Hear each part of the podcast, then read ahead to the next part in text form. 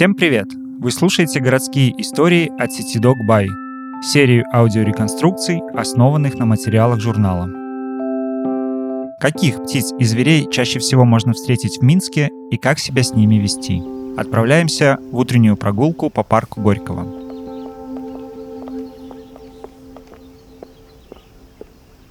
Нам повезло. Утро пятницы в городе выдалось теплым и солнечным, без намека на дождь. Нашу прогулку по парку мы начинаем со стороны трамвайных путей на улице Первомайской. Проходим мимо спортивного комплекса и останавливаемся у большой озелененной площадки. Здесь достаем бинокли. И уже минуту спустя наблюдаем за тем, как несколько птиц ищут на земле и в траве еду. Врановые – типичные городские птицы. Сейчас мы видим галок, и к ним подлетела большая черная птица – это грач. Всю еду они добывают на земле и в городе. То, что остается от человека. А вон еще одна птица села на дерево. Это серая ворона. Раньше все они встречались в дикой природе, но со временем почти полностью перекочевали в города. Направляемся в сторону планетария и по дороге замечаем голубя вяхеря. Пробуем рассмотреть его в бинокль, но птица на месте долго не задерживается и улетает. Это один из относительно новых наших соседей. Полете можно было увидеть, что он значительно крупнее сизого голубя, а поперек крыла у него имеются светлые полоски. Кстати, разнообразие птиц и зверей в разных городских парках Минска будет сильно отличаться из-за разной площади и структуры этих зеленых зон. Например, в парке Челюскинцев, рядом с которым расположен ботанический сад, большее разнообразие видов и ярусов растений. Поэтому и разнообразие наземных птиц там максимальное по сравнению с двумя другими парками. Парке Победы зеленый диаметр включает водный объект, потому там больше водных и околоводных видов птиц. А вот разнообразие наземных видов уже чуть меньше, поскольку в этом парке очень мало кустарников, которые необходимы для гнездования. В парке Горького разнообразие видов беднее. И дело даже не в том, что здесь построили много объектов инфраструктуры, а в том, что люди понимают под благоустройством. Видите, трава скошена почти под ноль, нет даже верхних травянистых ярусов, нет нигде на уровне глаз кустарников. А ведь многие садово-парковые птицы гнездятся как раз на этой высоте, чтобы замаскировать гнезда от хищников. Если этот ярус выпадает, сразу исключаются десятки видов, которые могли бы здесь обитать. Плюс есть вопросы относительно менеджмента. Например, у нас на улицах листву обычно убирают и увозят, но согласно наработанным десятками лет практикам, действовать стоит по-другому. Создать заграждение, где эта листва бы удерживалась. Ведь это тоже важный компонент разнообразия. В листве обитает множество насекомых, которые становятся пищей для птиц, в том числе и для зимующих. Да, человек пытается заменить недостаток еды подкормкой, но она подходит не всем птицам и не всегда соответствует требованиям, выработанным десятками тысяч лет в природе. В итоге это все ведет к тому, что разнообразие беднеет. Обходим планетарий с правой стороны и попадаем на дорожку, проходящую в тени густых деревьев – Здесь многочисленные голоса птиц сливаются в одну песню и подавляют шум города. Сейчас мы слышим зяблика. У них достаточно запоминающаяся песенка.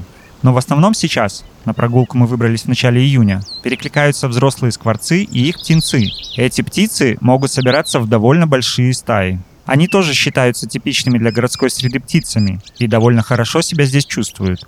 На открытых пространствах кормятся, а гнездятся в дуплах или конструкциях зданий, на фонарных столбах, бетонных перекрытиях с полостями. Через какое-то время нам повезло. На землю слетели два скворца, взрослый и молодой. По размерам они оказались одинаковыми, отличия между ними были только в окрасе. Молодая птица однотонная, серая, без жемчужинок. Одна из самых типичных проблем в отношении горожан и птиц – это кормление. Горожанам это кажется своего рода элементом общения с природой, но животным, и птицам в частности, может навредить. Ведь если подкорм становится регулярным, птицы остаются здесь зимовать, как произошло с утками-кряквами, что нарушает их естественные природные циклы, естественный механизм распределения. Поэтому птиц, которые в типичном состоянии у нас не зимуют, вообще лучше не подкармливать. Делать это рекомендуется только в крайних случаях. Например, когда внезапно ударили сильные морозы, а в городе остались привлеченные на зимовку пернатые. Но ни в коем случае не стоит их кормить с осени или когда только-только схватывается лед. К тому же горожане обычно подкармливают птиц батоном, кормом, в котором много углеводов. Да, он дает быстрое насыщение, но не содержит всех необходимых питательных веществ. Особенно такая пища вредна для молодежи, Например, у птицы может развиться так называемое крыло ангела – нарушение костной структуры крыльев. В результате лебедь или утка в принципе не способны летать, и это уже нельзя вылечить.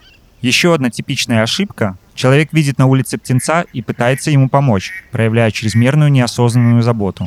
Но даже если спасенную птицу удастся выходить и выкормить, она не получит должного обучения и переданных навыков от своих родителей. В итоге она станет непригодной к выживанию в дикой природе.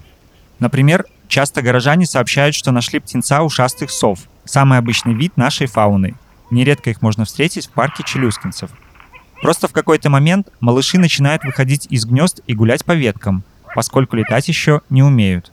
И по неопытности иногда падают на землю, а назад взлететь не могут. Вдруг из-за деревьев выпрыгивает белка и уверенно направляется в нашу сторону. Поняв, что еды от нас не дождешься, она делает ямку в земле и находит там вкусняшку сама. Белки, конечно, миленькие, с кисточками на ушах, но не такие уж и безобидные. Например, у них, как и у всех грызунов, большие резцы. Внутренний слой из более мягкого материала, а наружный – жесткого. Таким образом, зубы у белок получаются самозатачивающимися. Внутренний слой стирается быстрее и сохраняет остроту кромки. Они постоянно его тренируют, иногда и друг на друге. Между белками бывают серьезные территориальные конфликты. И эти милые создания своими мощными резцами нередко рвут друг друга в клочья. Ну и довольно серьезную опасность они несут для птиц в плане хищничества. Грызуны так смело подходят к людям, потому что довольно умные и хорошо соображают. Видимо, поняли, что здесь от человека они скорее получат выгоду для себя, поэтому в таких условиях чувствуют себя достаточно свободно и не сильно опасаются. Правда, если решите схватить белку, она попытается убежать или в противном случае очень больно укусит. В Минске можно встретить и нетипичных для города зверей. Из последних известных случаев по водным артериям заходили бобр и андатра. Как правило, это происходит в период расселения молодежи. Еще иногда можно повстречать рептилии, в случае, если выпускают или выбрасывают привезенных. Бывает, что в Лошадском парке или в Чижовке замечают болотных черепах. Они там точно не размножаются, да и своим ходом тоже так далеко не могут распространиться. Потому это, скорее всего, привозные. Ну и экзотические виды тоже попадаются. Например, красноухая черепаха. Самый популярный из водных черепах объект для домашнего содержания. Видимо, их выбрасывают, потому что никакими другими путями они не могут оказаться в городе. К таким животным желательно близко не подходить и не беспокоить их. Неизвестно, как они могут себя повести в стрессовой ситуации. Но и всегда помнить, что дикий зверь может чем-то болеть, например, бешенством. Какой-то эвакуации обычно не требуется. Например, бобр или андатра обычно сами находят дорогу дальше. Если речь идет о каком-то не диком экзотическом животном, черепахе, змеи, то его, конечно, надо изымать, потому как оно не сможет адаптироваться к природным условиям. Лучше найти ему нового хозяина. Ну и напомним, что не стоит брать птенцов, особенно подросших. Кажется, что птица ходит одна, кричит, ей вроде бы страшно. Но кричит она, потому что человек подошел к ней. На самом деле родители ее опекают, кормят, пытаются уводить от хищников. Как правило, птенцы не сидят в гнезде до тех пор, пока не вырастут. Они довольно быстро его покидают по многим причинам. Скажем, чтобы хищник не отследил гнездо. В конце прогулки мы спускаемся к Свислочи понаблюдать за утками. Как раз в этот момент на другом берегу замечаем мужчину с ребенком, которые достали из пакета батон, отломили кусочек и бросили в воду, чтобы покормить птиц.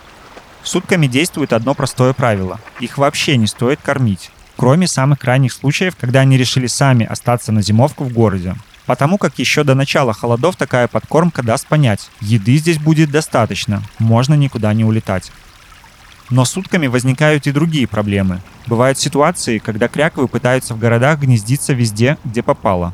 Если в природе они обычно гнездятся на земле в разумном удалении от водоема до 1 километра, то здесь у них много и других вариантов. Например, на балконах, в полузаброшенных машинах на парковках.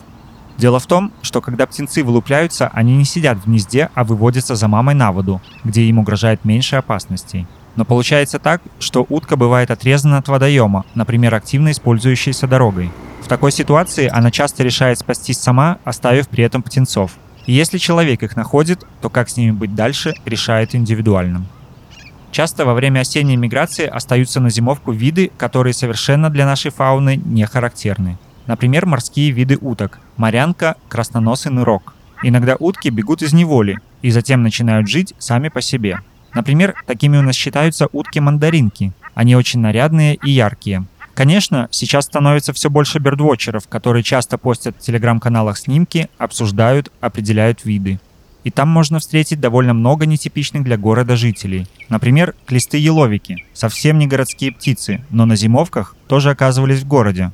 Из совсем новых регистраций наши бердвотчеры встретили на обочине дороги серого жаворонка. Минчане за последнее время, с одной стороны, стали более образованными в плане того, как вести себя с птицами и зверями в городе. Но накопительный эффект еще не достигнут. Доля тех, кто в курсе, пока, к сожалению, никак не может считаться достаточной или даже приближаться к этому значению. Да, потихоньку растет грамотность, но не теми темпами, о которых мечталось бы. К тому же есть категория людей, которая по каким-то причинам вообще не воспринимает эту информацию или полностью ее игнорирует.